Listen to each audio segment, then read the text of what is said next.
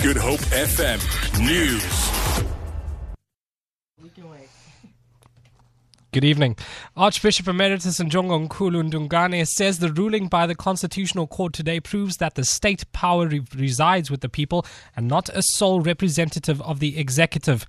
Ndungane says all that is left for the Speaker of the National Assembly, Baleka Mbete, to do is to ensure that a secret ballot is used when MPs vote on a motion of no confidence in Jacob Zuma.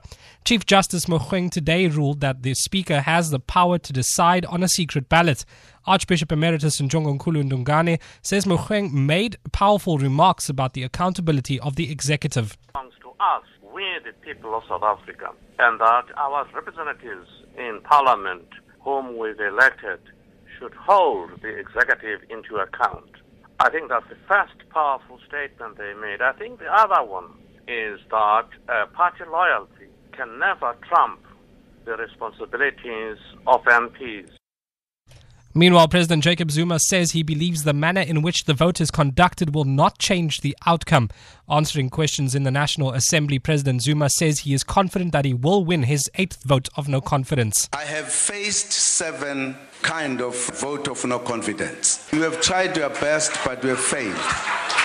Now, why this time you think you should do it differently? It's finder finder really, trying to see whether can you win on this one or not. Human Settlements Minister Lindiwe Sisulu says all provincial MECs are on board with the decision to provide 5% of their budgets toward housing in the Southern Cape. This follows devastating fires in the Knysna and Plettenberg Bay areas, which claimed the lives of seven people and destroyed more than 800 properties. Sisulu met with local government officials at Knysna today. She says the decision was made a week ago during a teleconference. We came to the conclusion that for us it is a national disaster for us in human settlements because we haven't had the scale of loss um, before. And therefore, we decided that we would all come together and have a meeting here.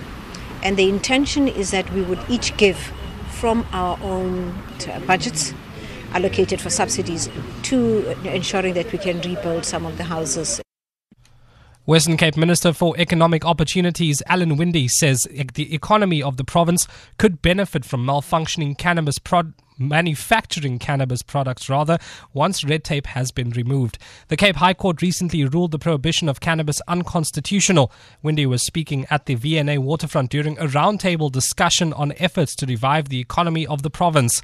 He says negative investor confidence has hurt the economy following the recent credit rating downgrades. We've got to find out what those blockages are, where those opportunities. There are, I think it's now 38 countries in the world that are actually producing marijuana for medicinal purposes and making a lot of money, and we are not even getting the red tape out of the way. And lastly, 14 people have been arrested for allegedly setting the historic City Hall in Bloemfontein alight. The hall was torched last night after police dispersed angry municipal workers. They've been on a wage strike since last month. The suspects are expected to appear in court tomorrow. For Good Hope FM News, I'm Rikshay Peterson.